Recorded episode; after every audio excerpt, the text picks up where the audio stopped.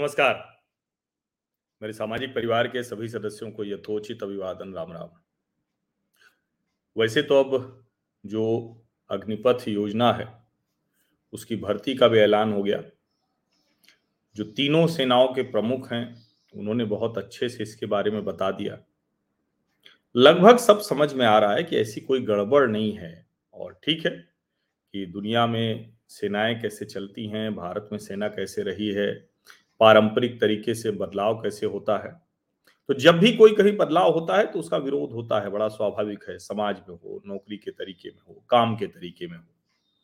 और जब सेना का मसला है तो उसमें भावुक कर देना, भावनात्मक तौर पर नौजवानों को, छात्रों को ऐसे कर देना, वो कोई बहुत बड़ी बात नहीं है। लेकिन यहाँ मैं एक चीज़ ज़रूर कहूँगा कि जो भी ये उपद्रवी हैं जिन्होंने ट्रेन जला दी, जिन्होंने स्टेशन जला दिया, जिन्होंने तोड़फोड़ की, जिन्होंने बच्चों की बस जिनकी वजह से फंस गई, जो बच्चे रोते रहे, डरे रहे, बिहार से लेकर तेलंगाना तक, उत्तर प्रदेश से लेकर राजस्थान तक, हरियाणा तक, उन सब के खिलाफ कड़ी से कड़ी कानूनी कार्रवाई होनी चाहिए। छात्र हितों के लिए आंदोलन हम लोगों ने खूब किया है विश्वविद्यालय के दौरान। और हमेशा एक बात ध्यान में रहती थी कि कोई ऐसा काम न कर जाए कि जिससे खुद को लगे कि अरे ये सचमुच कोई हक मांग रहे हैं, या फिर अपने हकों पर ही पूरी तरह से हम कहें कि कुठाराघात कर दे रहे हैं। और हम तो आपको बताएँ, ऐसा बहुत कम आपने सुना होगा, हम लोग तो विश्वविद्यालय में रहने के दौरान हमने परीक्षा समय पर हो इसके लिए लड़ाई लड़ी थी। और आमने सामने मंच लगा था, मारपीट भी हुई थी, रजिस्ट्रार ऑफ़िस इलाहाबाद विश्वविद्यालय का है। तो वो सब हुआ था। तो हमने खूब देखा है। हम लोगों ने भी पुलिस के साथ झगड़ा किया है, ईंट पत्थर भी चला है। ऐसा नहीं कि कुछ नहीं हुआ है। लेकिन कभी ऐसा नहीं हुआ कि हमने इस तरह से संपत्तियों को नुकसान पहुँचाया हो। कभी ऐसा नहीं हुआ कि हमको ये लगा हो कि नहीं, हम आग लगा देंगे तो हमारी बात मान ली जाएगी। कभी ऐसा नहीं हुआ। लड़ाई खूब लड़ी हमने। खैर, इसको हम छोड़ते हैं। जो मूल विषय है कि देश के अलग अलग राज्यों में करीब सात आठ राज्यों में तो हो ही गया है। लेकिन बिहार में ही क्यों सबसे ज़्यादा ये बवाल हो रहा है? तो बिहार के बवाल की वजह आपको समझनी है तो आपको तीन नेताओं को समझना होगा। वो तीन नेता कौन है? लालू प्रसाद यादव जी, नीतीश कुमार जी और सुशील कुमार मोदी जी। जो बिहार की पूरी राजनीति है, वो इस वक्त जेपी आंदोलन से निकले इन तीन नायकों के इर्द गिर्द घूमती है। ये तीन के तीनों नायक पिछड़ी जाति से आते हैं। ये तीन के तीनों नायक सामाजिक चेतना के अग्रदूत के तौर पर देखे जाते हैं। ये तीन के तीनों नायक जो जयप्रकाश नारायण आंदोलन था, उसमें बड़ी महत्वपूर्ण भूमिका थी, जेपी के चेले हैं। और ये तीन के तीनों नायक पटना विश्वविद्यालय छात्र संघ में एक साथ लगभग और ये अगर हम देखें तो पंद्रह वर्षों तक निर्बाध शासन लालू प्रसाद यादव, पंद्रह वर्षों तक निर्बाध शासन नीतीश कुमार, यहाँ तक कि जब बीच में बाधा भी आई भाजपा की तरफ़ से तो लालू जी तैयार थे। और लगभग इतने ही वर्षों से निर्बाध शासन, भले वो मुख्यमंत्री नहीं बन पाए सुशील कुमार मोदी तो उनको पता था तो उन्होंने उप मुख्यमंत्री की एक कुर्सी हथिया ली। लेकिन इन तीनों ने जो किया वो बेहद शर्मनाक है। और शायद अपने छात्र जीवन से जब निकले होंगे तो इनके मन में भी ये इच्छा थोड़ी नहीं होगी कि हम ये करेंगे लेकिन सत्ता ऐसे नाचती है, नचाती है कि उनको लगा होगा, चलो ठीक है, ये होता रहे, चलता रहे, क्या दिक्कत है? सत्ता मिली रहे। और इसमें वो भूल गए कि बिहार का जो समाज है, बिहार राज्य के तौर पर जो है, और देश में बिहार की जो भूमिका है तो उससे देश का नुकसान। तो इनको बिहार के समाज बिहार राज्य और देश उस पर किसी भी तरह का नुकसान हो उसमें किसी भी तरह का संकट आए उस पर किसी भी तरह की चोट हो उससे कदापि कोई मतलब नहीं ये तीनों नेता घनघोर स्वार्थी ये तीनों नेता पिछड़ों के नेता के तौर पर खुद को स्थापित हम्म। करते हैं और कहते हैं कि हम सामाजिक चेतना वाले हैं लेकिन कमाल की बात यह है कि सामाजिक चेतना ऐसी है कि एक जाति से इतर दूसरी जाति का नेता बनने में दिक्कत है। और इन्हीं तीनों की जुगलबंदी कह दें, गठजोड़ कह दें जो भी आप शब्द इस्तेमाल करना चाहें वो कर लें। लेकिन इसी की वजह से बिहार की ये स्थिति है कि आज भी वहाँ उद्योग धंधे नहीं है। बिहार की स्थिति यह है कि बिहारी पूरी दुनिया भर में डंका बजा देता है, लेकिन वहाँ उसको ऐसे एक दंभ में दंभ के जहर में डुबाए रखा गया है। उसमें इन तीनों नेताओं की बड़ी महत्वपूर्ण भूमिका है। भारतीय जनता पार्टी ने कोशिश की, आप ये मत समझिए कि मोदी शाह ने ही किया कि सुशील मोदी को राज्यसभा भेज दिया। वो जाना थोड़ी नहीं चाहते थे उप मुख्यमंत्री था, पूरा जलवा उनका बिहार में था, अभी भी है। तो ये तीनों बिहार के जलवेदार जो नेता हैं, वो बिहार में अपना जलवा, बिहार के जलवे को खत्म करने की कीमत पर करते हैं। यानी इनकी जो भी प्रतिष्ठा बनती है, वो बिहार बर्बाद होता है, इनकी प्रतिष्ठा बन जाती है। और कमाल की बात ये कि जातीय दम्भ ऐसा घुसा हुआ है कि लड़के सब निकल पड़ते हैं, नौजवान निकल पड़ते हैं और उनको लगता है कि हम अपने नेता के ज़रिए सामाजिक न्याय की लड़ाई लड़ रहे हैं। और इसीलिए बिहार में इस तरह की घटना हो रही है, लेकिन नीतीश कुमार मुख्यमंत्री हैं।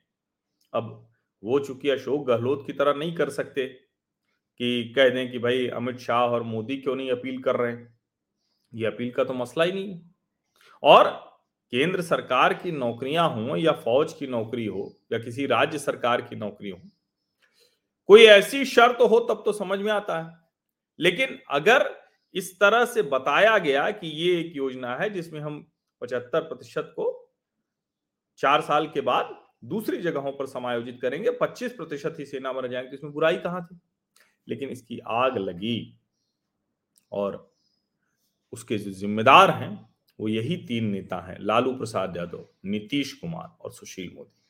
तो अगर बिहार के पूरे बवाल, बिहार में जो कुछ हुआ उसको बहुत अच्छे से समझना है तो इन तीनों नेताओं का चरित्र आपको समझना पड़ेगा। और देखिए इस पे तो किसी ने ठीक से किया नहीं है, कई बार होता है। निश्चित तौर पर आपातकाल लगा, इंदिरा गांधी ने बहुत गलत काम किया। और उसके बाद जयप्रकाश नारायण देश में एक उम्मीद की किरण के तौर पर उभरे और उन्होंने खुद सत्ता नहीं ली। जयप्रकाश नारायण चूँकि खुद सत्ता में नहीं गए तो इसलिए उनका कद बहुत बड़ा है। लेकिन यह प्रश्न बार बार उठेगा और कोई इसकी ठीक से समीक्षा करे, ऐसे ढेर सारे विषयों पर मुझे लगता है कि कभी सब छोड़ के, लेकिन सब तो नहीं छोड़ सकते ना। भाई, घर परिवार भी तो चलाना है पत्रकारिता करते हुए, और चूँकि और कुछ है नहीं, अगर मेरे पास कुछ और होता तो फिर पत्रकारिता तो अलग है लेकिन ऐसे विषयों पर शोध पुस्तकें लिखता। अगर ये होता कि अपनी मन मर्ज़ी के रह सकते हैं, अपनी मर्ज़ी के हिसाब से सब चल सकते हैं, घर परिवार चलाने की स्थिति हो जाए। लेकिन चूँकि मुझे तो पत्रकारिता से ही सब कुछ करना है, और पत्रकारिता के अलावा मैं कुछ और कर भी नहीं सकता। मतलब अगर कोई मुझे कह दे कि अच्छा चलिए कुछ और कर लीजिए, इतने पैसे दे दो तो हम नहीं कर सकते। ये हम लोगों का संकट है क्योंकि पत्रकार थे, पत्रकार हैं, पत्रकार ही रहेंगे। तो इसीलिए लेकिन मुझे लगता है कि कोई अगर गंभीरता से जयप्रकाश नारायण का जो आ, उनकी जो विरासत थी उन चेलों पर जरा एक कोई किताब लिखे। हो सकता है कोई लिखी गई हो मेरे ध्यान में ना हो कि उनमें से कितने लोगों ने न्याय किया आपातकाल से निकले जो नेता थे उसमें से कौन कौन थे जो न्याय कर पाए? अब ज़ाहिर है बहुत से लोग भारतीय जनता पार्टी में थे बहुत से लोग जनता पार्टी में थे बहुत से लोग फिर बहुत बहुत पार्टियों में रहे। लेकिन क्या जो मूल बात थी जिसके खिलाफ वो लड़े थे वो सब कर पाए क्या? और मैं तो बार बार कहूँगा कि देखिए ये नेता तो ये तीनों ही अपना जीवन जी चुके हैं। तीस साल तीन दशक बिहार की बर्बादी के जिम्मेदार ये तीनों नेता हैं। तीन दशक। नीतीश जी से उम्मीद थी तो नीतीश सुशील मोदी का गठजोड़ था। लेकिन वो उन्होंने जो किया, उसकी प्रशंसा हमेशा मैं करूँगा कि वो जहाँ से खींच के ले आए, वो बहुत बड़ी बात थी।